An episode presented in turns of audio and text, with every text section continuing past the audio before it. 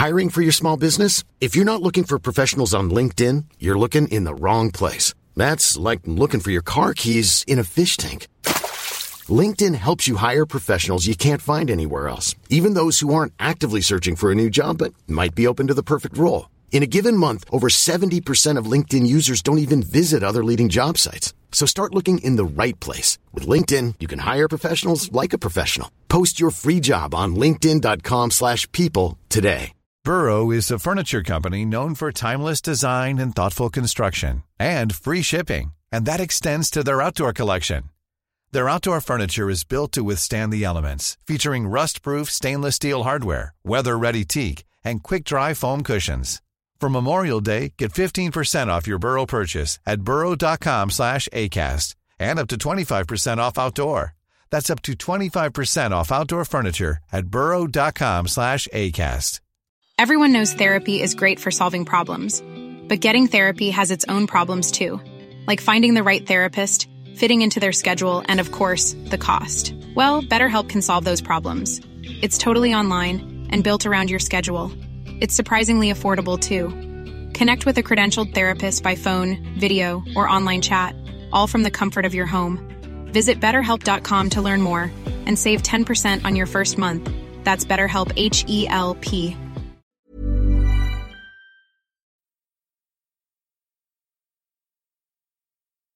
وقتی که از شهرستان اومدیم تهران احساس کردم که وقتی که اومدیم رو پل کالج قشنگ یادم که تو اتوبوس با پسرم من داشتیم می‌رفتیم مثل کسی که فکر کنم میره مثلا نیویورک. اون حس بعضی ما تو فیلم ها می‌بینم که مثلا همه جا روشنایی برق نمی‌دونم مثلا چراغ چشمک می‌زنه تابلو مثلا همه جا ماشین میره یه همچین حس حالی داشتم. من 39 سالمه. از این 39 سال 19 سالشو توی سومه سرا زندگی کردم یک شهر کوچیک توی گیلان و 20 سالشو تو تهران زندگی کردم. اما اگه از من بپرسی یعنی قاعدتا کفه ترازوی زندگی یک سال برای تهران سنگین تر از سومه سراست. اما هر کاری که کنم اون حس تعلقی که آدم به شهر یک شهر می‌تونه داشته باشه به عنوان اینکه شهرشه. بگم شهر من. بعد کلمه شهر من می‌تونم سومه سرا رو بذارم و خب نمی‌تونم تهران رو بذارم. تو شرایطی بودم که حالا برای خود من تو شرایطی بودم که توی سندج من فکر می‌کردم که من تنها برنامه نویس ایرانم. نداشتیم. آدم اینجوری نبود و من نمی‌دیدم ارتباط نداشتم. وقتی اومدم تهران و مثلا می‌دیدم که آدم ها یه گروه هایی دارن که صرفا حول این موضوع داره میچرخه و از این پتانسیل از این سینرژی دارن استفاده می‌کنن که خودشون بکشن بالا. و مثلا من از این نه تنها محروم بودم حتی خبر نداشتم. حتی نمی‌دونستم همچین کاری میشه که. آدم همچین کاری می‌کنن.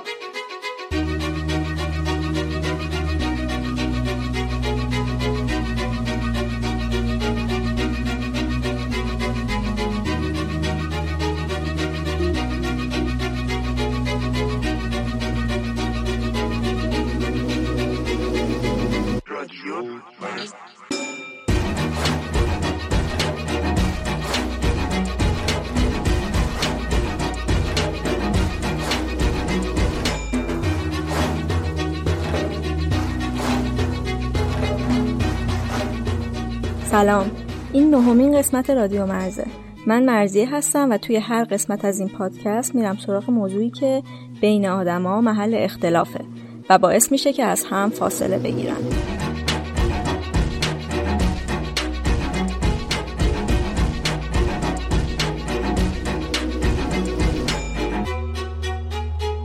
این قسمت درباره مشکلات مهاجرت به تهرانه. و مسائلی که غیر تهرانی ها در تهران باهاش مواجهن.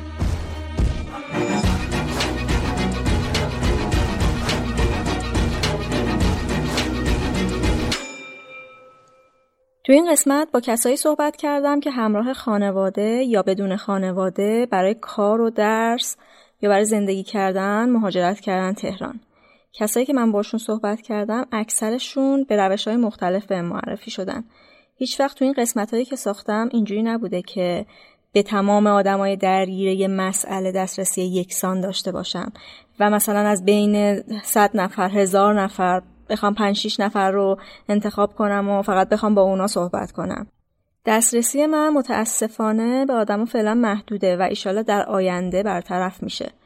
شرطم برای مصاحبه با آدم خیلی ساده است. اول اینکه درگیر باشن با اون موضوعی که من دنبالشم. و دیگه اینکه دربارش خوب فکر کرده باشن و بتونن راحت صحبت کنن. همینجا از کسایی که صدای منو میشنون درگیر موضوعات پادکست من بودن ولی متاسفانه من دسترسی نداشتم بهشون می‌خوام که روایتاشون رو چه به صورت صوتی و چه به صورت متنی برام بفرستن تا در آینده بتونم ازشون استفاده کنم و شیوه استفادهش رو هم در آینده نزدیک اعلام می‌کنم. دیگه اینکه هر کی می‌تونه تو پیدا کردن آدمای مناسب برای موضوعات مختلفی که میرم سراغشون کمکم کنه لطفا به پیغام بده. آخر این قسمت راه برقراری ارتباط رو میگم. یه مسئله دیگه این که من یه موضوع رو نمی‌تونم از تمام زوایا بررسی کنم. چون مثلا موضوعی مثل مهاجرت به تهران اون بخشش برای خود من جالبه که محل اختلافه. یا مثلا موضوعی مثل بچه دار شدن که توی قسمت دوم شنیدید اون بخشی رو من رفتم سراغش. که محل اختلاف بین زن و شوهر هاست. و خب معلومه آدمای زیادی هستن که اختلافی هم با هم ندارن. ولی موضوع پادکست من همین اختلاف و فاصله است. و طبعا میرم سراغ کسایی که این فاصله رو تجربه کردن و تجربه زیستشونه. من با این پادکست کار پژوهشی نمی کنم و انتخاب آدما هم برای مصاحبه بر اساس نمونه گیری های آماری نیست و این نمونه ها هم که میرم سراغشون نمونه های تصادفی نیستن که مثلا انتظار داشته باشیم از هر قشری حداقل یه نماینده تو پادکست وجود داشته باشه. و خب مجال پادکست هم کمه و من میرم سراغ اون زاویه ای که خودم نسبت بهش کنجکاوی بیشتری دارم و یا مسئلمه. بنابراین واضحه که من آدم بیطرفی نیستم و اگه بگم کاملا بیرون گود نشستم و فقط میکروفون دستمه دروغ گفتم. بریم سراغ اصل ماجرا.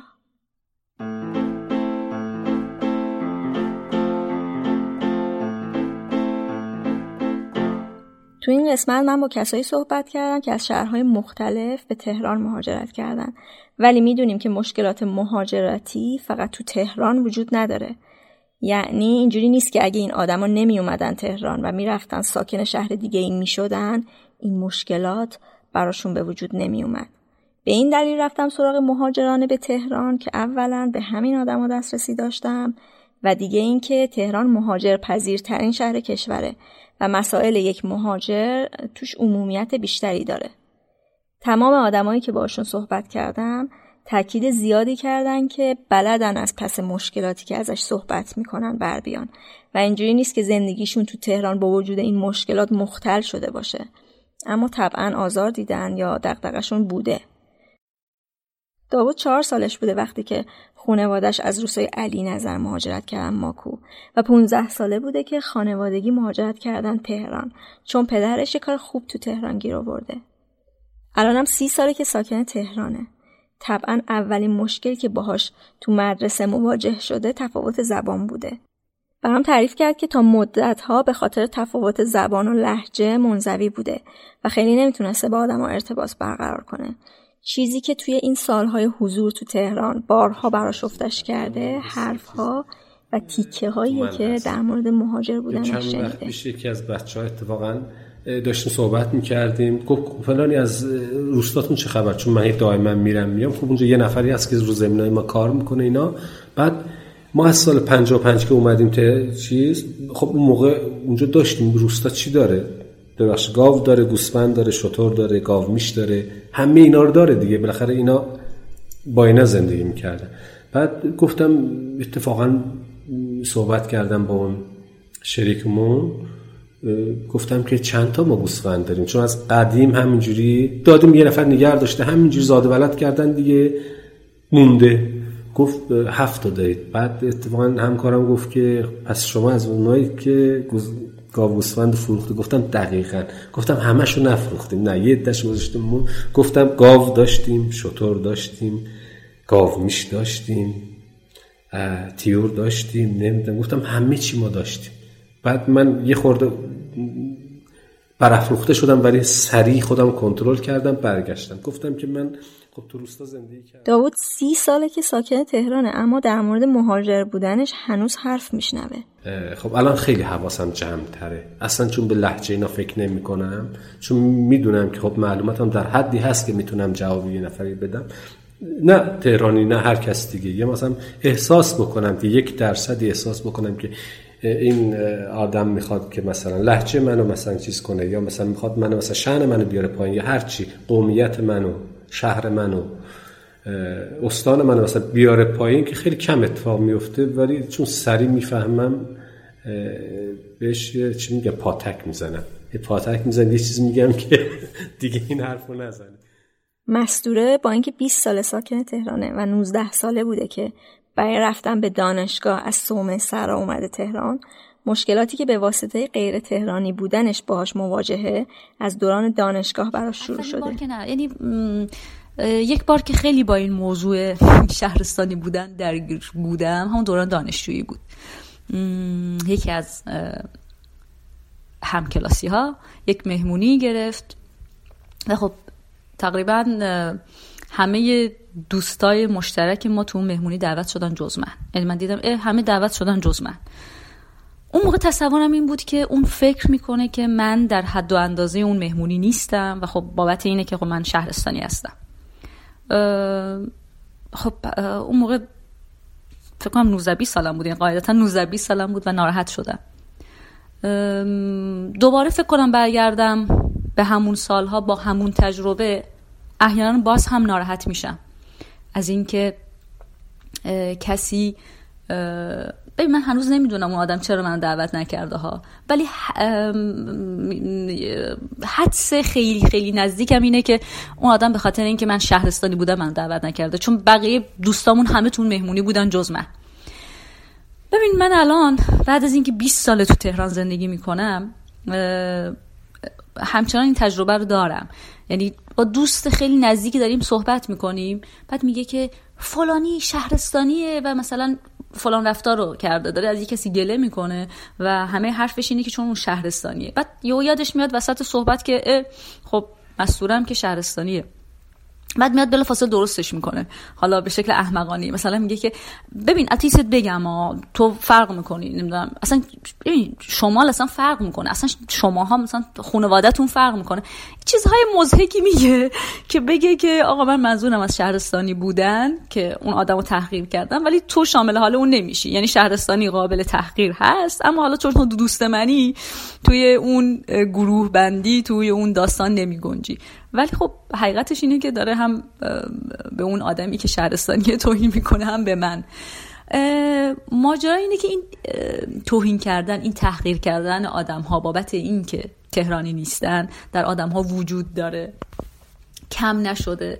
فقط اینه که من فکر می‌کنم خودم عوض شدم. یعنی حداقل توی این ماجرا انقدر بالغ شدم که اگر ببینم کسی قضاوتش نسبت به کسی اینه که این شهرستانیه و بابت این آدم مثلا چه می‌دونم قابل تحقیریه من اون آدم رو حذف می‌کنم از مراوداتم از معاشرتم از گروه معاشرانم حذفش می‌کنم. ولی بابت اینکه شهرستانی هستم خودم هیچ ناراحتی ندارم. خوشحالی هم ندارم. اصلا چیزی نیست که بابتش خوشحال یا ناراحت باشم. ولی اگر کسی اینجوری فکر می‌کنه چجوری می‌فهمی یکی به اصطلاح بچه تهران نیست؟ اولین راهش لهجه است. وقتی اومدم تهران دقیقا داستان من هنوزم لهجه دارم. تا الانم فکر کنم مشخصه که لهجه دارم. اون موقع یا الان هیچ وقت بابت لحجه هیچ مشکلی نداشتم. چون اصلا خودم متوجه لحجه نیستم. یا اصلا با لحجه مشکل ندارم. چه در مورد خودم چه در مورد دیگران. اما با اون حس مشکل داشتم. این حسی که دیگران بهت منتقل می‌کنن و به تو میگن تو شهرستانی هستی. می‌دونی چرا؟ چون حس معمولا با بخشی از تحقیر همراهه. آدم ها فکر می‌کنن آدم هایی که در تهران زندگی می‌کنن و آدم هایی که متعلق به تهرانن. چه تهرانی هن چه اینکه اصلا تهرانی نیست اصالتا. ولی خب چون متولد تهرانه یا سالها در تهران زندگی کرده خودشو تهرانی می‌دونه یه مسئله با غیر تهرانی که داره به نظرم اینه که فکر می‌کنه که سبک زندگی یک آدم شهرستانی یعنی یک آدم شهرستانی سبک زندگی داره که اون سبک از زندگی در درجه پایین تر از تهران قرار داره. مثلا چون توی شهرستان زندگی می‌کنه احتمالا بعضی از چیزها رو نمی‌دونه. مثلا ممکنه توی زندگی آدم ها کنکاش کنه. مثلا خب این خصلت مثلا شهرهای کوچیک آدم ها می‌خوان از هم سر در بیارن. توی تهران ظاهرا کمترین اتفاق میفته آدم ها رعایت بیشتری می‌کنن. حداقل در ظاهر کنجکاوی نشون نمیدن نسبت به زندگی تو. با همین مثال ها با یه هم همچین چیزهایی آدم ها آدم که تو زندگی می‌کنن حسم اینه که فکر می‌کنن به خاطر اون نوع از مدل زندگی توی شهرهای کوچیک سبک زندگی با یه درجه پایین تری دارن نسبت به کسایی که تو تهران زندگی می‌کنن. این حسم به تو میدن.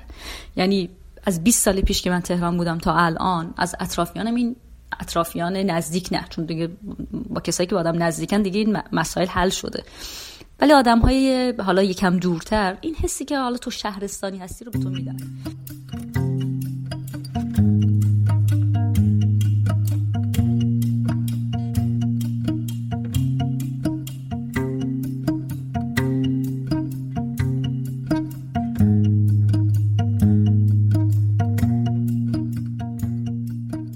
زبون و بعد از اون لحجه اولین چیزی که تو باش می‌فهمی کی مهاجره یا پیشینه خانواده مهاجر رو داره.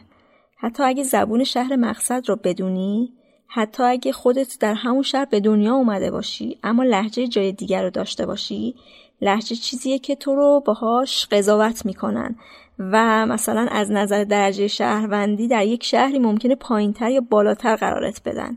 این فقط مختص تهران نیست. جواد از یه روستا به اسم کوجووار تو سن پایین وقتی مدرسه نمونه دولتی قبول میشه میره تبریز. تو روستا ترکی حرف می‌زدن. تو تبریزم ترکی. اما جواد به مرور متوجه میشه اون ترکی که تو روستا حرف می‌زده متفاوت از ترکیه توی شهر. راهنمایی که من توی حالا روستایی به دنیا اومدم و فکر می‌کردم کل دنیا اینجاست و همه دنیا به زبون من و با لحچه من صحبت می‌کنن. بعد حالا اون منطقه الان جز مناطق شهری شده. این موضوع برمیگرده به تقریبا 25 سال پیش.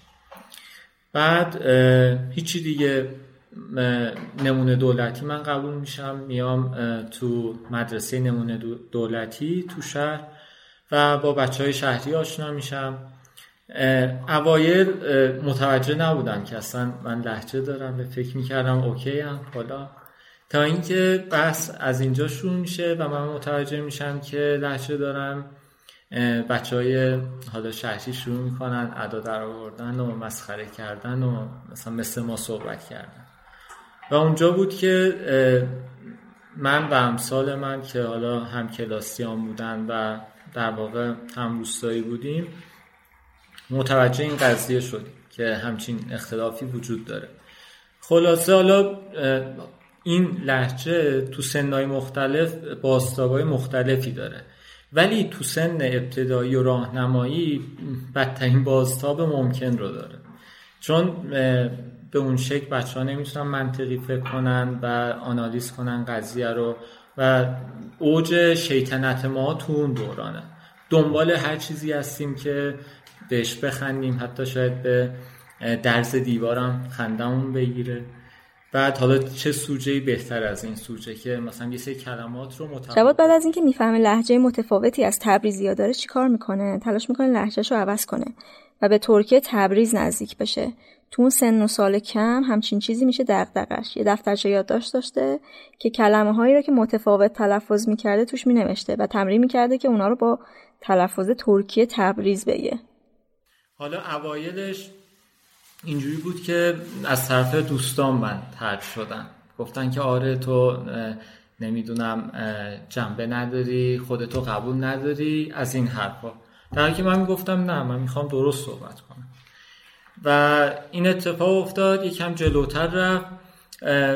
بالاخره زبان شروع یه رابطه است و اینکه وارد یک جمعی بخوای بشی بالاخره از طریق زبان ما ارتباط رو می‌گیریم من از این برم نمی‌تونستم وارد جمع های بچه های شهری بشم چون این مشکل رو داشتم و تازه شروع کرده بودم به اصلاح کردن. که بعضی جاها چیزای درستم باز اشتباه تلفظ می‌کردم چون رولای اشتباهی برای خودم برآورده بودم که حالا بعدنا اصلاح شد و نهایتا اواخر دبیرستان یه کلا لحجه معالجه شد و از بین رفت. و اون موقع یادمه از طرف همروستاییام که مورد تمسخر واقع می شدم بعدنا یه سری فیدبک ها شنیدم که آره مثلا ما فلان جا میریم به خاطر لحجمون جدی نمی‌گیرم ما رو. واقعیت امرم اینه که ما تو دنیای زندگی می‌کنیم که سخت فکر کردن. دوست داریم چطور بگم؟ به روش ساده ای نتیجه گیری کنیم. اونم ظاهره. بدون که فکر کنی به یه چیزی بیای به ظاهر گیر بدی و بگی که آره فلانی اینجوریه اونجوریه. چون بالاخره فکر کردن هزینه داره دیگه. کلی باید انرژی آدم مصرف کنه. دیگه تو این جامعه هستیم ما. مثلا من یه جا میرم حرفم رو با لحجه می‌زنم طرف فکر نمی‌کنه که من دارم چی میگم. چون فکر کردن هزینه داره براش. خودش میگه که مثلا فلان جاییه مثلا جدی نمی‌گیره. من هر چقدرم حرف خوب بزنم به محتوای حرف من توجه نمی‌کنه. به ظاهر من به در واقع ظاهر حرفی که می‌زنم فکر می‌کنه که آره این لحجه داره. بعد جواد مهاجرت می‌کنه تهران و دوباره لحجه براش تبدیل به مسئله میشه. من با جواد و علی همزمان صحبت کردم. از دوران بچگی این دوتا با هم دوستن و تقریبا پنج سال پیش با فاصله کمی از هم مهاجرت کردن تهران و الان هم خونه و به واسطه این مهاجرت مشکلات مشابهی دارن و میشنن با هم در موردش صحبت می‌کنن. گفتم جواده. و توی شرکت خیلی خوب رفته بود واسه مصاحبه و background ش هم واقعا می‌خورد به اون شرکت و مثلا در حدی بود که جواد apply نکرده بود واسه این کار. اونا اینو پیدا کرده بودن به خاطر سابقه کاری بسیار مرتبطی که با این داستان داشت. و کل این فرایند گزینش این شرکت خیلی خفن رو که ما داشتیم بررسی می‌کردیم همه مراحل استخدام خیلی خوب پیش رفته بود. جواد و با اعتماد به نفس داشت به این فکر می‌کرد که قراره بره سر اون کار. ولی بعدتر که ما این قضیه رو بررسی کردیم و حتی جواد زنگ زده بود بخش اچ اون شرکت و گفته بود اوکی من جذب نشدم اونجا فقط می‌خوام بدونم که مشکل چی بوده من ایرادم کجای کار بوده. هیچ جواب مشخصی نگرفته بوده از اونجا. ما جنبندیمون این بود که یک آدمی که لحجه داره توی مشاغلی مثل بحثای فروش یا چه می‌دونم بازاریابی یا هر کار دیگه که با ارباب رجوع سر و کار داره ممکنه از طرف کارفرما در اولویت دوم استخدام قرار بگیره. و این یه چیزیه که شاید اصلا خیلی متوجه نشن. چون اون قضیه اینکه گزینش چه شکلی اتفاق میفته در واقع اون آدم متقاضی خیلی اطلاع نداره. فقط یه جواب نهایی بهش داده میشه. و ولی واقعیت اینه که به نظر من حالا تا حدودی به اون کارفرمام شاید بشه حق داد چون احتمالا اون کارفرما شناخت داره از جامعه و می‌دونه که یه مشتری که میاد نسبت به یه آدمی که لحجه داره بایاس داره تو ذهنش. و خب به تب اون آدم دنبال اون آدم کارفرما دنبال سود بیشتره و نمی‌خواد هزینه این قضیه رو بپردازه. از این نظر میشه حق داد ولی دقیقا ریشه قضیه در اینه که آدم ها در جامعه این تبعیض ذهنی رو قائلن واسه کسی که لحجه داره. قومیت و نگاه منفی که نسبت به ترک ها وجود داره انقدر برای علی مسئله بوده که میره دنبالش ببینه این نگاه از کجا اومده. دوست داشتم که بدونم که این اتفاق چجوری شده که اتفاق افتاده. شما اصلا برگردین به تنزها و شوخی های خیلی قدیمی تر یعنی از این صد سال اخیر خارج بشیم و خیلی دورتر بریم چه می‌دونم تنز شاخص بخوایم بگیم مثلا میشه عبید زاکانی. شما اصلا کتاباشو بخونین در مورد ملت ترک بحث این نیست که نمی‌فهمه طرف یا کند ذهنه یا نمی‌گیره. مثلا همچین چیزی وجود نداره. پس سابقه تاریخی نداره این داستان و خیلی متأخر هست. اون زمان هر شوخی که اوبید با ترکا کرده در مورد این بوده که چه می‌دونم وحشی بازی می‌کنن نمی‌دونم هر چیز خشنی که بوده به ترکا نسبت داده. خب تو اون مقطع شما بررسی می‌کنی می‌بینی که چه می‌دونم اینا با عثمانی ها سر و کار داشتن یا اینکه اصلا قشون ترک بودن یعنی آدم های نظامی ترک بودن در اون بره تاریخی. و این باعث شده شوخی های اون دوران به این سمت حرکت کنه. بعد حالا در مورد این که الان چی شد که پس به کند ذهنی رسیدیم اینو من خیلی دنبالش رفتم. و یه پیشینه خیلی جالبی وجود داره در مورد این قضیه. و اون اینه که بازاری های تبریز اونایی که خیلی دیگه دستشون به دهنشون می‌رسه و می‌خوان تجارتشون رو بزرگتر کنن. در یه برهی و مثلا 80 سال پیش 90 سال پیش که بازار تهران در واقع رونق داشته میان یه تعداد زیادی ترک در طول ده 15 سال مهاجرت می‌کنن و در بازار تهران شاغل میشن الان شما بازار کفش تهران برین اصلا می‌تونی به زبون ترکی حرف بزنی چون اکثرا ترکن. این قشر میان در تهران و خب بازاری های تهران با این قضیه که یه آدمی از یه جای دیگه و با کلی پول اومده اینجا واسه ما به اصطلاح شاخ شده. مواجه میشن. این قضیه گرون میاد براشون و از طرفی خب بالاخره تو بازار بین کاسبا تعامل وجود داره و به اون بازاری که از تبریز اومده خب بی سواده و زبون فارسی هم به اون صورت بلد نیست ولی اومده تو این فضا و می‌خواد کار کنه و رشد کنه. تهرانی یه چیزی میگه این شاید نمی‌فهمه. ولی خب برداشت اون بازاری تهرانی از این داستان اینه که این آدم نفهمه. یعنی هیچ وقت تفسیر بازاری تهران این نیست که این یه زبون دیگه رو بلده. خب اون بره به کنار و الان زبون منو تازه داره در این حدی که بلده حرف می‌زنه. یعنی تفسیرشون هیچ وقت این نیست که خب اون زبون منو نمی‌فهمه. خودش زبون داره واسه خودش. خب منم زبون اونو نمی‌فهمم. یعنی معیار فهم رو اگر بذاریم فارسی بلد بودن اون موقع ترکا خیلی هاشون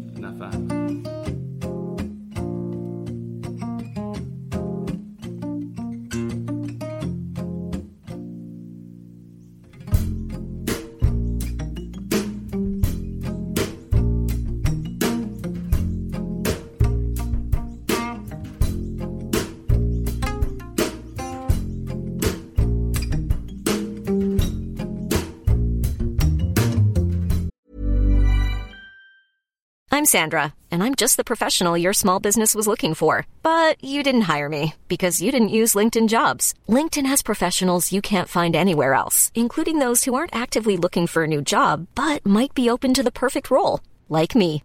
In a given month, over 70% of LinkedIn users don't visit other leading job sites. So if you're not looking on LinkedIn, you'll miss out on great candidates like Sandra. Start hiring professionals like a professional. Post your free job on linkedin.com/people today. Spring is my favorite time to start a new workout routine. With the weather warming up, it feels easier to get into the rhythm of things. Whether you have 20 minutes or an hour for a Pilates class or outdoor guided walk, Peloton has everything you need to help you get going. Get a head start on summer with Peloton at onepeloton.com. اصطلاح شهرستانی فقط یک کلمه ساده نیست که برای تفکیک به کار بره.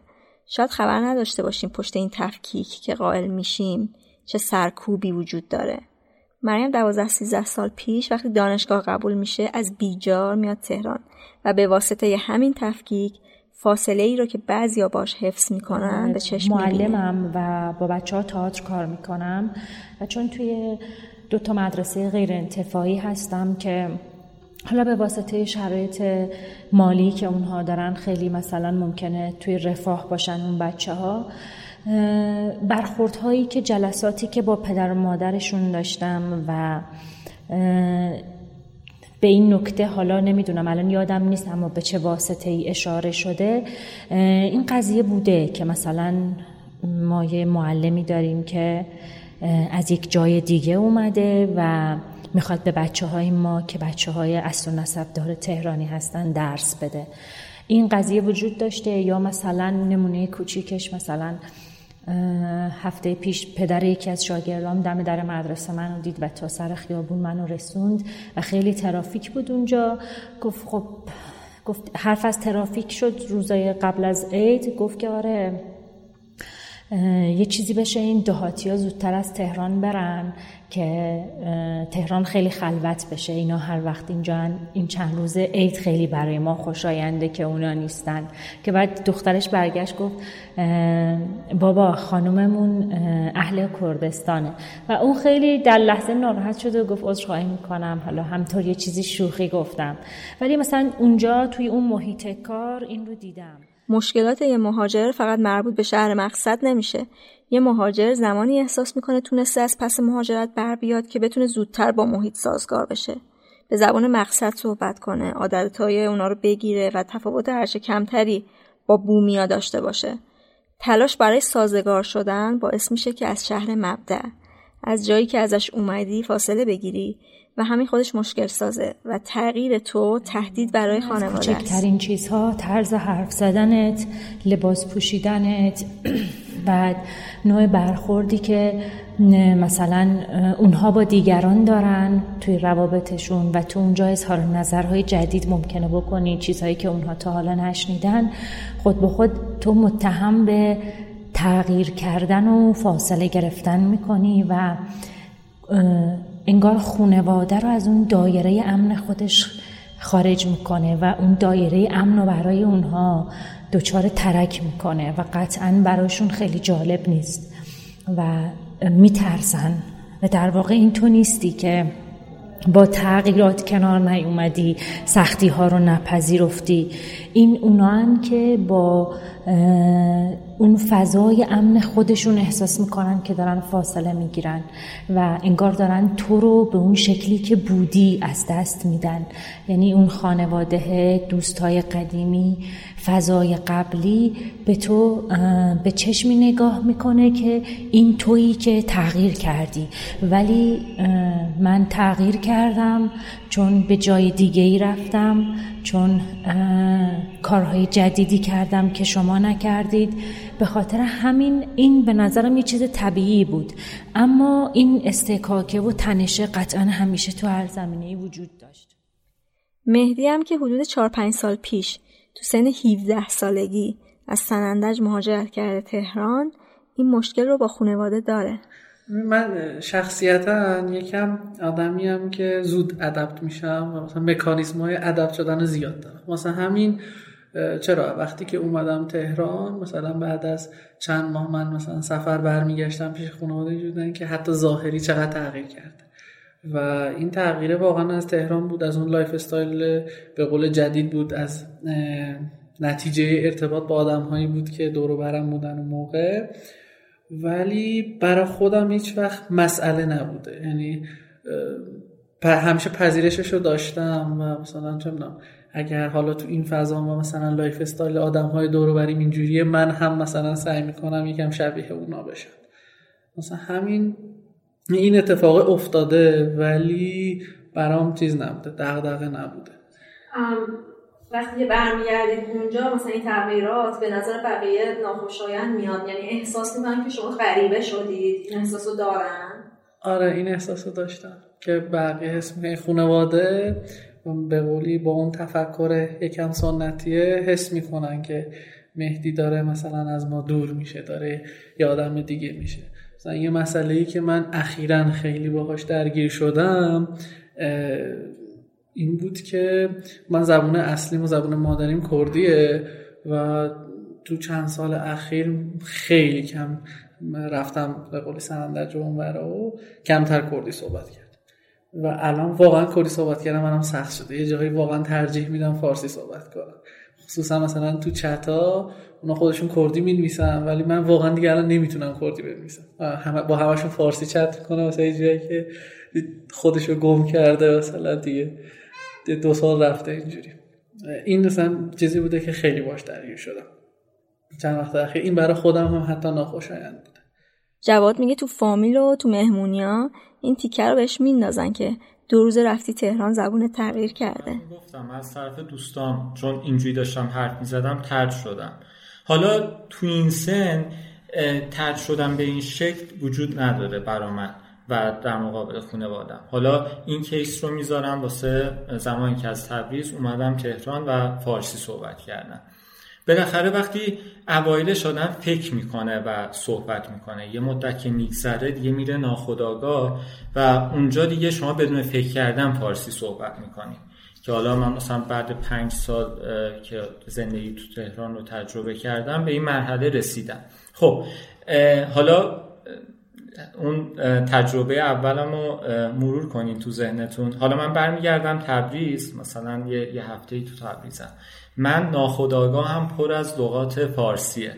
وقتی می‌خوام صحبت کنم به ترکی حالا کاری ندارم با لحجه یا بدون لحجه زبان ترکی. ناخداگاه یه سری کلمات فارسی میاد. دست خودم نیست. حالا من اگه یه هفته اونجا بمونم این دیگه ناخداگاه هم پر میشه از لغات ترکی و سعی می‌کنم ترکی کامل حرف بزنم.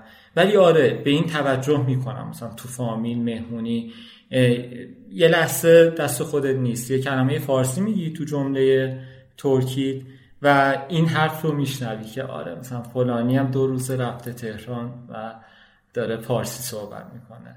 این این فاصله و این تغییر رو حتی به روی داوود هم که سی سال تهرانه میارن. ما با ولایت خودمون که اونجا هستن یه فضای مجازی گروهی داریم با بچه‌ای که کلا از قدیم از 50 60 سالشون تا این جدیدا که هستن تو روستای خودمون یه دونه فضای مجازی درست کردیم. فضای مجازی درست کردیم. بعد اونجا تبادل اطلاعات می‌کنیم. اون اوایل که من وارد شدم خیلی گفتم تو بچه تهرانی فلانی. مثلا کم می آوردن می‌گفتن که تو رفتی اونجا یاد گرفتی زرنگ شدی می‌تونی خوب جواب بدی فلان. در که واقعا اینجوری نبود. اون چیزایی که من واقعا فکر فکر می‌کردم منطقیه و درسته که یواش میگم با همه اون کسایی که من مجادله می‌کردم بهترین دوستام شدن تو همون فضای مجازی.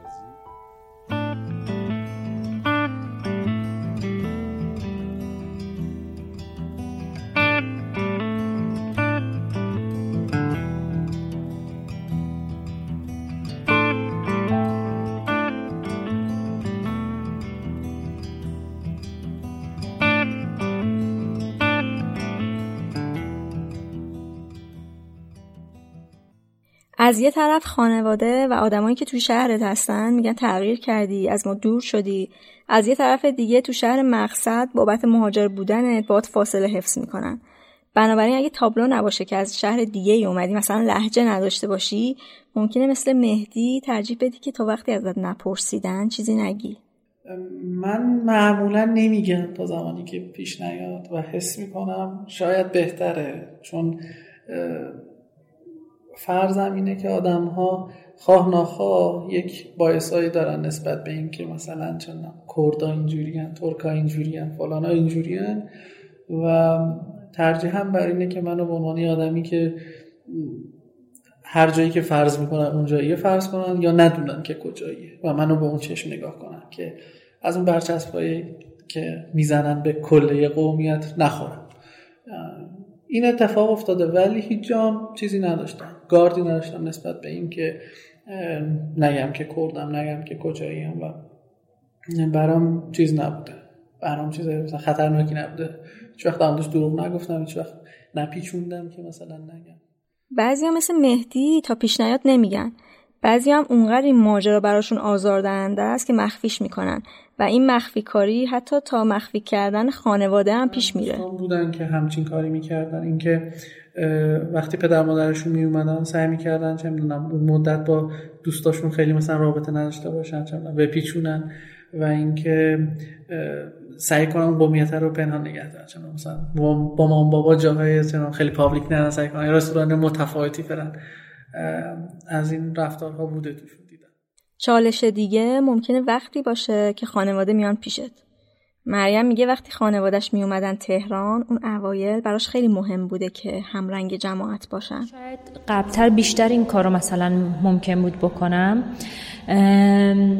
اما شاید الان دوباره به یه دیدگاه جدیدی رسیدم که خیلی هم اهمیت نداره که آدمایی که از یه جای دیگه مثلا میان تهران همه مثل اینجا و تهرانی ها رفتار کنن. شاید ما مثلا به واسطه دوازده سیزده سال زندگی اینجا ناخداگاه چیزهایی رو یاد گرفتیم و شبیه خیلی از آدم های دیگه شدیم. بالاخره رفتار توی وسایل حمل و نقل عمومی یه چیزی میطلبه. توی رستوران اینجا مثلا یه چیزی میطلبه.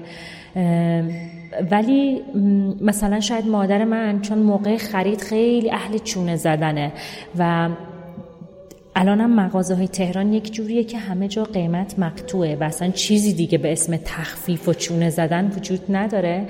ولی مادر من این تو کتش نمیره و هر وقت با هم میاد اینجا با هم میریم یه جایی مثلا میگم مامان اینجا چهار جا زده که قیمت ها میگه به اون کار نداشته باش من باید چونه خودم رو بزنم و حتی ممکنه از خرید منصرف بشه چون براش چیز عجیبیه که نتونه چونه بزنه. سر این چیزهایش حتی کوچیک ممکنه ما دچاره چلنجی بشیم. ولی الان دیگه مثل شاید قبلتر خیلی فکر نمی کنم که وای باید رعایت کرد همه مثل هم باشن هم اینجا ممکنه مثلا این اتفاق بیفته. نه دیگه اون از یه فرهنگی اومده با پنجاه سال زندگی که هیچی اینها از نظرش اشتباه غلط و مثلا باعث شرمندگی نیست. پس شاید اصلا اون از نظر اون من مثلا دختری باشم که مثلا نمی‌تونم توی مغازه هزار تومنم تخفیف بگیرم. برای اون شاید عجیب باشه. یادم بیاد مثلا من تا جایی که یادم مادرم حتی با اینکه جوونم بود ولی همیشه یه زانو دردی داشت و عادت داشت که هر جا که می‌رفتیم اگه خسته می‌شد دوست داشت یه پله یه صندلی دم یه مغازه گیری بیاره بشینه. و من اوایل خیلی سر میومد تهرانم خیلی سر این بحثم می‌شد. حتی جلوی پله یکی بخواد بشینه چون می‌دیدم که آدم ها حتی با این قضیه بد برخورد می‌کنن که اینجا پله ماست. مثلا اینجا چرا باید بشینی؟ و اون اصلا متوجه این نبود که این ممکنه مثلا آدم ها رو اون صابخونه که ممکنه در لحظه از اونجا ورود و خروج کنه ناراحتش کنه. خب اونجا آدم هاش یا همدیگر رو می‌شناسن یا این برخورده مثلا بر چون قشنگ یادمه که یک بار این اتفاق افتاد و در لحظه اون آقایی که از در اومد بیرون گفت خانم برو اونور بشین اینجا چرا نشستی؟ اما قطعا اونجا این اتفاق نمیفته یعنی روی پله دم پله یکی بشینی حتی ممکنه یکی در باز کنه بگه مثلا چی شده؟ می‌خوای برات یکم آب بیارم؟ به این واسطه. مثلا پدر بزرگم آلزایمر گرفته بود و اگه در خونه رو توی تایمی که حالش بد بود روش قفل می‌کردی می‌رفت بیرون و مدت ها می‌خواستن بیانش تهران زندگی کنه که مثلا مخالفت شد که من خودم هم یکی از اون مخالفا بودم چون اونجا چند بار گم شد و آدم ها اونو پیدا می‌کردن میآوردن خونه. و فکر می‌کنم مثلا این حسه مثلا اونجا مثلا حتی اینم یه بار شاید برای خودم هم اتفاق بیفته که مثلا اون روز اینجا یه کار واجب داشتم و من چون همش از اینجا میرم اونجا شارژرم همیشه تو کیفمه که گوشیم خاموش نشه بهش احتیاج دارم. و یه جایی بودم که مثلا یه درصد شارژ داشتم و حتما باید گوشیم شارژ می داشت و توی اون مجتمع که به هر کی می‌گفتم شما شارژرتو میدی همینجا جلوی خودت اینو مثلا اینو بزنم نیم ساعت به شارژ نمیپذیرو و آخرش عصبی شده بودم. آقا من okay شارژر اون میز خودت باشه. من می‌خوام نیم ساعت گوشیمو میدم به تو که تو بزنی اون ور ولی خب اونجا مثلا شاید این اتفاقا برای آدم ها نمیفته و خیلی راحت تر این چیزها رو handle می‌کنن و انگار اعتماده بیشتر وجود داره. چیزی که اینجا خیلی کمه. اعتماد کردن به آدم ها شاید البته من خودم هم هنوز الان یکی از اون آدم هایی باشم که این اعتماده رو راحت به یکی دیگه نمی‌کنم که از من چیزی بخواد یا کاری بخوام براش انجام بدم. و فکر می‌کنم زندگی اینجا این اعتماده رو در آدم ها کم رنگ می‌کنه. این آدم ها نسبت به چیزهایی که دارن حس تملک بیشتری دارن. حالا تهرانی ها میگن شهرستانی فلان این از اونور هم وجود داره. شهرستانی ها هم در مورد تهرانی ها یک ذهنیت هایی داره. مثلا یکی از این ذهنیت ها که حالا من شنیدم ممکنم درست نباشه ولی به چشمم دیدم خیلی هم اشتباه نبوده اینه که تهرانی ها آدم های خیلی بولتری حالا تهرانی ها را من نمیگم اونایی که تو تهران حتما به دنیا اومدن اونایی که تو تهران زندگی می‌کنن. آدم های بولدی هن که مثلا حق خودشون رو حتما می‌گیرن خیلی مثلا اگرسیون و چه فرض کنیم اینجوری بوده چه فرض کنیم اینجوری نبوده و این بایاس ذهنی من بوده من توی مسیری که از سندج مهاجرت کردم به تهران و تو تهران زندگی کردم این اگریسیو بودنم این شبیه تهرانی ها شدن با این تعریف خیلی تو رشد کرده. از اینکه اوایلش مثلا چه می‌دونم سر 500 تومن با راننده تاکسی چونه زدن که من کنار می اومدم تا اینکه زمانی من جمعم سر راننده تاکسی داد بزنم که نه تو حق نداری 500 تومن منو بخوری. این تغییر اتفاق افتاد. لزوما رشد نیست.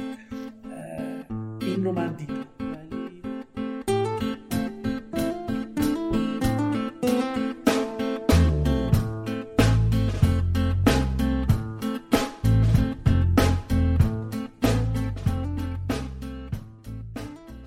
برگردیم به علی که اگه از خاطرتون نرفته باشه در مورد اینکه چرا به ترک ها برچسبای منفی می‌زنن رفته بود گشته بود ببینه که ریشه تاریخیش چیه.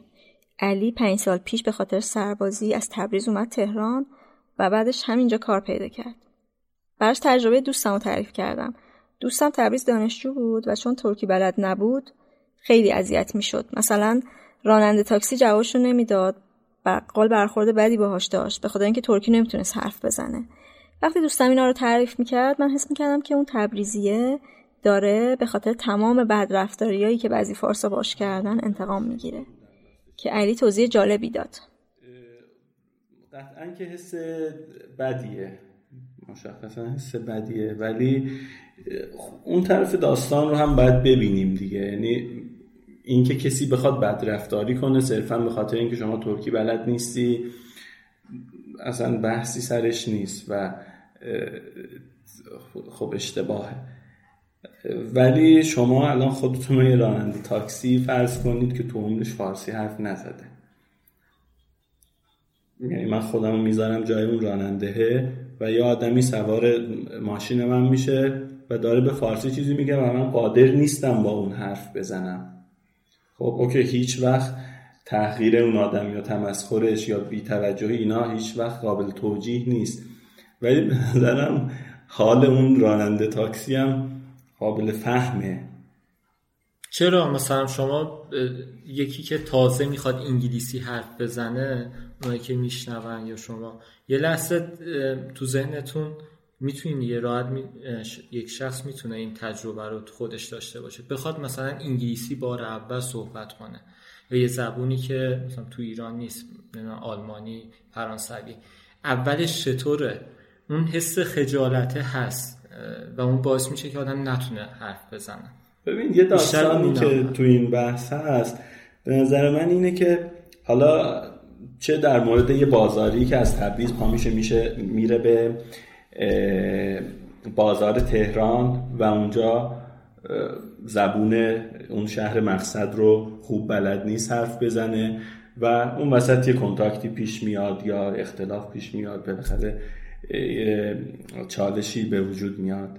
این موقعیت رو تصور کنید و مشابهش تو تبریز که یه دانشجوی فارسی زبان میاد و با راننده تاکسی تو تبریز دچار چالش میشه. به نظرم تو کل این داستان خیلی نباید دنبال مقصر و در واقع دنبال ظالم و مظلوم نباید بگردیم چون که واقعیتش اینه که این موقعیت موقعیت تراژیکه. یه آدمی یه چیزی بلد نیست و در یه موقعیتی قرار گرفته که باید بلد باشه. اون تاجر تبریزی باید فارسی بلد می بود چون داره میره تهران. و اون دانشجوی کردستان یا یه شهر دیگه داره میره تبریز و می‌دونه که اونجا آدما به یه زبون دیگه ای حرف می‌زنن. یعنی راه حل این داستان به نظر من دو تاست. اولا اینکه اون راننده تاکسیه بدونه که نباید در این موقعیت با اون آدم به هر دلیلی بدرفتاری داشته باشه که تو زبون منو بلد نیستی. چون خیلی قضیه بورنجی نیست. خب زبون بلد نیست. ولی اون آدمی هم که در واقع مهاجر هست اونم باید بدونه که اگر می‌خواد طولانی مدت تو این جامعه بمونه باید زبونشو یاد بگیره. واقعا آدم تا وقتی درگیر نباشه زبان رو مسئله مهمی نمی‌بینه در حالی که واقعا هست. بخشی از هویت تو با این زبان گره خورده. یا اینکه خب طرف تمام عمرش به یه زبون دیگه حرف زده و حالا داره زبون تو رو یاد می‌گیره. و معلومه که مثل تو و به خوبی تو نمی‌تونه ازش استفاده کنه. ما که مثلا درگیر یادگیری زبون انگلیسی و اسپانیایی و آلمانی و زبونهای خارجی دیگه ای هستیم این رو می‌فهمیم. اما انگار از یه هموطن توقع دیگه ای داریم. در مورد این قضیه جوک می‌سازیم و با مسخره کردن یه لحجه ای کل یه قوم رو مسخره می‌کنیم و فکر می‌کنیم که بابا داریم دور هم میخندیم دیگه. در حالی که اگه من بلندشم برم خارج اونجا تلویزیون رو روشن کنم ببینم توی یه سریالی دارن لحجه من رو زبون من رو مسخره می‌کنن. خیلی خوشایندم نیست. می‌تونم بگم که هم خودم تجربه کردم هم در دیگران دیدم. در مورد دیگران اگه بخوام دقیق اشاره کنم مثلا ما تحریریه بودیم یه همکاری داشتیم ایشون لحجه داشت و جای قاف و گاف. حالا یه وقتی اشتباه تلفظ می‌کرد دیگه. اشتباه که یعنی حالا لحجهش بود که اونجوری تلفظ کنه. بعد یک بار داشت صحبت می‌کرد. به در, مورد قاجار بود و قاجار رو گفت گاجار. بعد خب بچه خیلی خندیدن هی ازش می‌خواستن که دوباره بگه و از این داستان ها. اون شخص خیلی این ماجرا براش تکرار می‌شد و وجود داشت. من راستش بخوای اذیت می‌شدم. حالا نمی‌دونم خودش اذیت نمی‌شد یا حالا رابطم باش اینجوری نبود که دخالت کنم یا برم مستقیم ازش بپرسم. ولی من حس خوبی نداشتم. احساس می‌کردم که خیلی بچه ها زیاده روی می‌کنن. یا حداقل احساس می‌کردم که اون آدم از پس این که اونا مسخرش می‌کنن بتونه جمعش کنه بر نمیاد. درباره خودم ببین همین منی که من میگم و من اینو وقتی هیجانی میشم نمی‌دونم وقتی چه می‌دونم بحث سنگینه اینو میگم من. یعنی قشنگ دیلکیه دیگه من. و خب خیلی اوقات این ماجرا تجربه شده برام که بعد از اینکه من میگم من بقیه هم بگن ای من و حالا باعث خندهشون بشه. ولی خب آدم متوجه میشه که کی حالا داره میخنده و اینو فقط صرفا یه چیز مثلا شیرین در نظر گرفته و بابتش خندیده یا اینکه یه کسی قرار که اونو این ماجرا این این لحجه رو مسخرش کنه. تشخیصش یعنی خیلی پیچیده نیست. یعنی برای خودم اهمیت نداره ولی که احساس کنم که یعنی خب لحجه داشتن اصلا چیز بدی نیست یا چیز خوبی نیست. یا اصلا هیچ چه می‌دونم ماجرایی نیست که مثلا طرف بخواد باش یا خود شخص بخواد از بینش ببره یا دیگران بخواد مسخرش کنن. حداقل به زعم من اینه. من اینجوری فکر می‌کنم بابتش. یا فکر می‌کنم هر آدمی که چه می‌دونم توسعه یافته است صاحب عقله این ماجرا رو اینجوری نمی‌بینه. لحجه داشتن چیز خیلی یه چیز خیلی عادی و طبیعیه. شده که احساس کنم یه کسی داره مسخره می‌کنه یا حالا سعی کنم یه جوری به اون آدم بفهمونم که من می‌فهمم داری مسخره می‌کنی و متوقف کنه خودشو. دیگه این کار رو تکرار نکنه. ولی خب واقعا این مسخره کردن لحجه خیلی زیاده. مثلا چیزی نیست که فکر کنیم آدما این کار انجام نمیدن انجام میدن. کلا یه بحث خیلی مفصلیه چون که دقیقا برمیگرده همه جوک هایی که الان تو ایران گفته میشه در مورد اقوام مختلف برمیگرده به اون طبقه بندی هایی که از اقوام داریم. و دلیل اینکه من خیلی در واقع حس بد می‌گیرم از این قضیه اینه که آدما خیلی سهل می‌گیرن این قضیه رو. یعنی خیلی از ترک ها رو من دیدم که در مورد ترک ها جوک میگن. خیلی گیلانی رو من دیدم که به جوک هایی که در مورد مردم رشت گفته میشه میخندن. و این سهلگیری و اینکه بابا حالا جنبه داشته باشین دیگه یه جوکه گفتیم خندیدیم تموم شد رفت. این قطعا اشتباهه. یعنی آدما یعنی اتفاقهایی رو که در پی این جوک گفتن اتفاق خواهد افتاد نمی‌بینن. مطمئنم که نمی‌بینن که این کار ادامه پیدا می‌کنه. ببینید همیشه این شکلی بوده که یه آدمای تندروی وجود داشتن که به این قضایای تفاوت بین اقوام و اینکه فلان قوم این شکلیه فلان ما بهتریم و اینا دامن زدن. یا آدمای افراطگرایی همیشه بودن. نقطه شروع این دامن زدن به این داستان همین جوکه. همه چی با جوک شروع میشه. اصلا نقطه شروع دیگه ای وجود نداره. با جوک شروع میشه کم کم آره اصلا در مورد چه می‌دونم شیرازی ها همه می‌دونن که جوک ها چه شکلیه. من که ده تا جوک میشنوم کم کم یه لول فراتر میره داستان از این صرفا جوک و خنده و انگار تو ذهن من کم کم این پیشفرض ثبت میشه که آره شیرازی ها آدم های تنبلی خب؟ یعنی این تفاوت دامن زده میشه. نقطه شروع خنده است. یه لول بعدی اینه که باور می‌کنیم اون تفاوت رو. و باور می‌کنیم که انگار آره ترکا چه می‌دونم کند ذهنن رشتی ها فلانن قزوینی ها الانن و عادی سازی میشه دقیقا عادی سازی میشه و به باور تبدیل میشه. یعنی هیچکی دیگه یادش نمیاد که این صرفا یه جوک بوده و ما اصلا پیشینه این که این جوک از کجا شروع شده رو نمی‌دونیم. حالا خیلی ها میگن که جوک قومیتی دیگه خیلی کم گفته میشه. آدم اصلاح شدن. اما من فکر می‌کنم که رسانه به اسم جوک دیگه برای آدم جذاب نیست و مدیوم های تنز و خنده تغییر کرده. دیگه کسی جوک نمیگه که قومیتی باشه یا نباشه. همچنان می‌بینیم که اگه بخوان توی یه سریال و فیلمی چهره خندهدار از یکی بسازن از طریق لحجه و زبون این کارو می‌کنن و همچنان به قومیت های مختلف القاب ناخوشایند داده میشه. و چیزی که من هیچ وقت بهش توجه نکرده بودم همین حرفیه که جواد می‌زنه. تقلید لحجه الان وجود داره و بعضی وقت هم سوژه میشه و مثلا تو جامعه همه استفاده می‌کنن. در مورد اینم حالا ایده ای ندارم ولی به نظر من اونم درست نیست.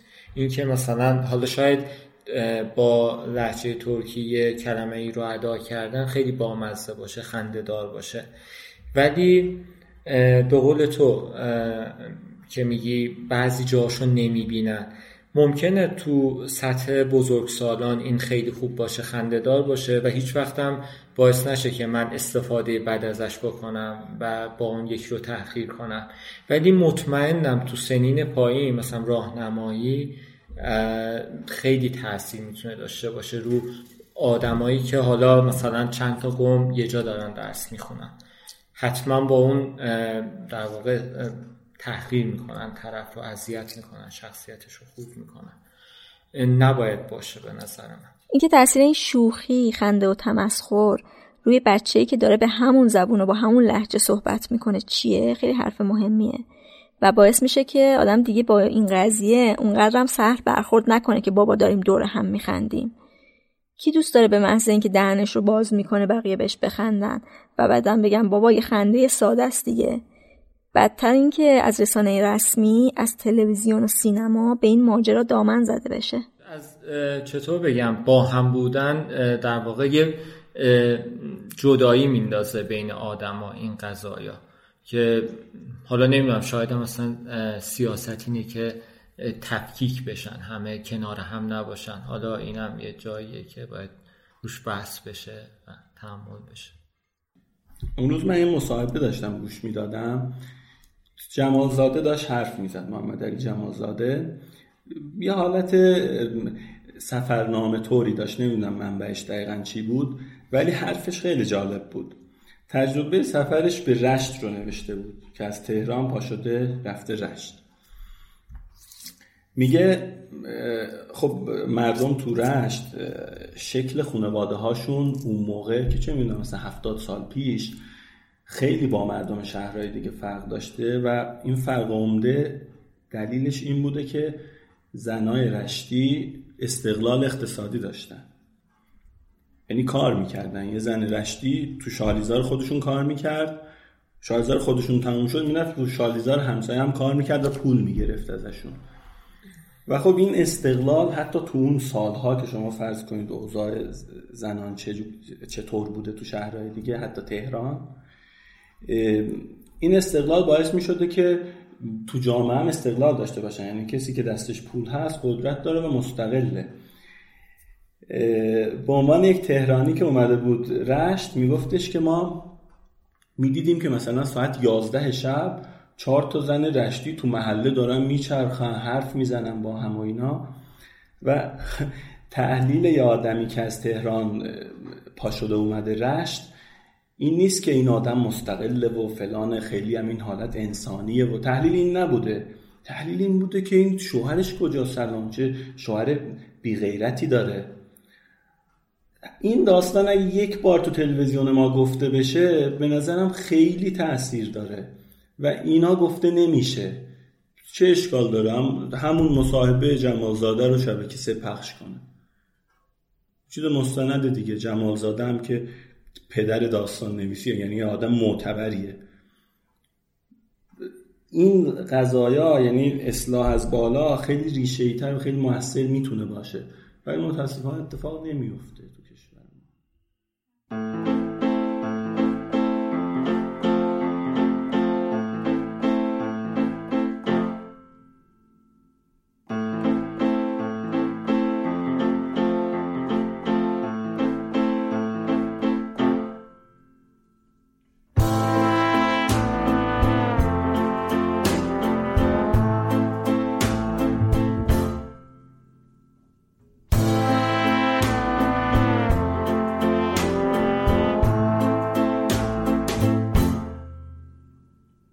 کجایی هستی؟ من تهرانی.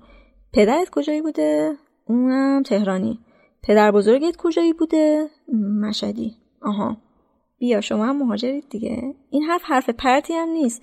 وقتی قریب به اتفاق مهاجرین چقدر فرق می‌کنه که کی زودتر اومده کی دیرتر اومده کی خودش مهاجر بوده کی والدینش مهاجر بوده کی اجدادش مهاجر بوده. شاید تجربهشو داشته باشید. سوار متروی هستی که تا گلو پر آدمه.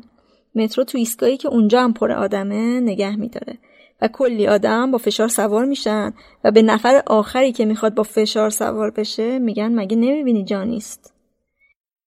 از شانس ما ساکن شهری هستیم که حکومت و دولت همه امکاناتی که باید بین کل کشور تقسیم بشه رو ریختن اینجا.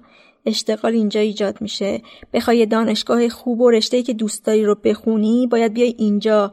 بخوای خدمات درمانی خوب استفاده کنی باید بیای اینجا. طبیعیه که آدما برای اینکه سطح زندگیشون عوض بشه پاشن بیان شهری که ما خودمون رو اصیل ترین آدماش می‌دونیم. اما چرا فکر می‌کنیم که حق تقدمی وجود داره؟ ما که آسین بالا نزدیم خودمون همه اینا رو درست کنیم. یا پول همه اینا که فقط از جیب ما نرفته. از جیب اون آدمی که صدها کیلومتر دورتر داره تو بی امکاناتی زندگی می‌کنه هم رفته. یعنی هر جور بخوای حساب کنیم و صاحب و مالک این امکانات نیستیم. ولی من می‌خوام دوباره رو حرف جواد تاکید کنم.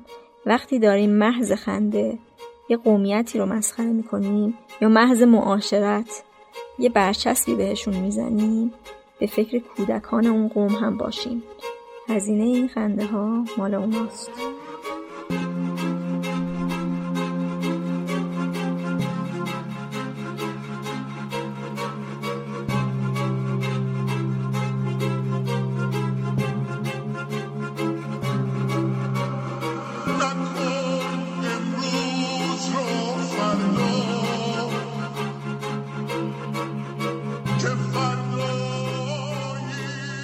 نهمین قسمت رادیو مرز بود. اگه می‌خواید تو پیدا کردن آدمای مناسب برای مصاحبه به من کمک کنید یا اگه روایت شنیدنی درباره موضوعاتی که تالا بهشون پرداختم دارید لطفا به مرز پادکست ایمیل بزنید. ممنون میشم که رادیو مرز رو به دیگران هم معرفی کنید تا آدمای بیشتری بشنونش. با تشکر از مهدیار آقاجانی که موسیقی شروع و پایان پادکست رو ساخته. مرزیه فروردین 1398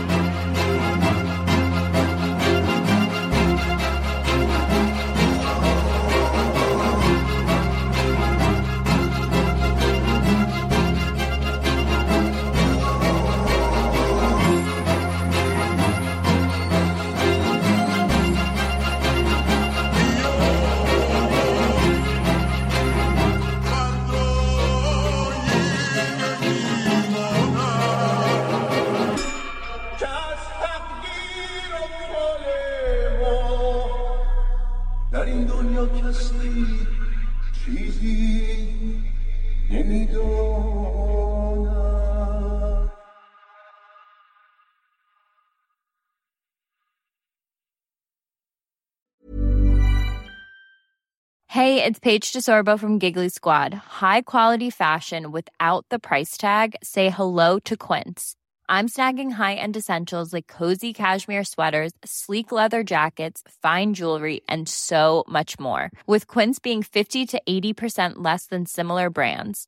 And they partner with factories that prioritize safe, ethical, and responsible manufacturing. I love that. Luxury quality within reach. Go to quince.com slash style to get free shipping and 365 day returns on your next order. Quince.com slash style.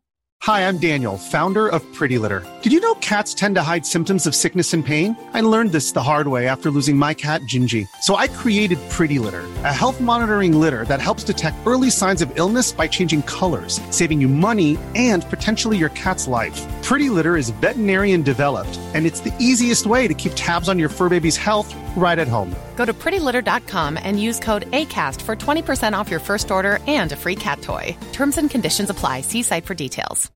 Imagine the softest sheets you've ever felt. Now imagine them getting even softer over time. That's what you'll feel with Bowl and Branch's organic cotton sheets. In a recent customer survey, 96% replied that Bowl and Branch sheets get softer with every wash. Start getting your best night's sleep in these sheets that get softer and softer for years to come. Try their sheets with a 30-night guarantee. Plus, get 15% off your first order at bowlandbranch.com. Code BUTTERY. Exclusions apply. See site for details.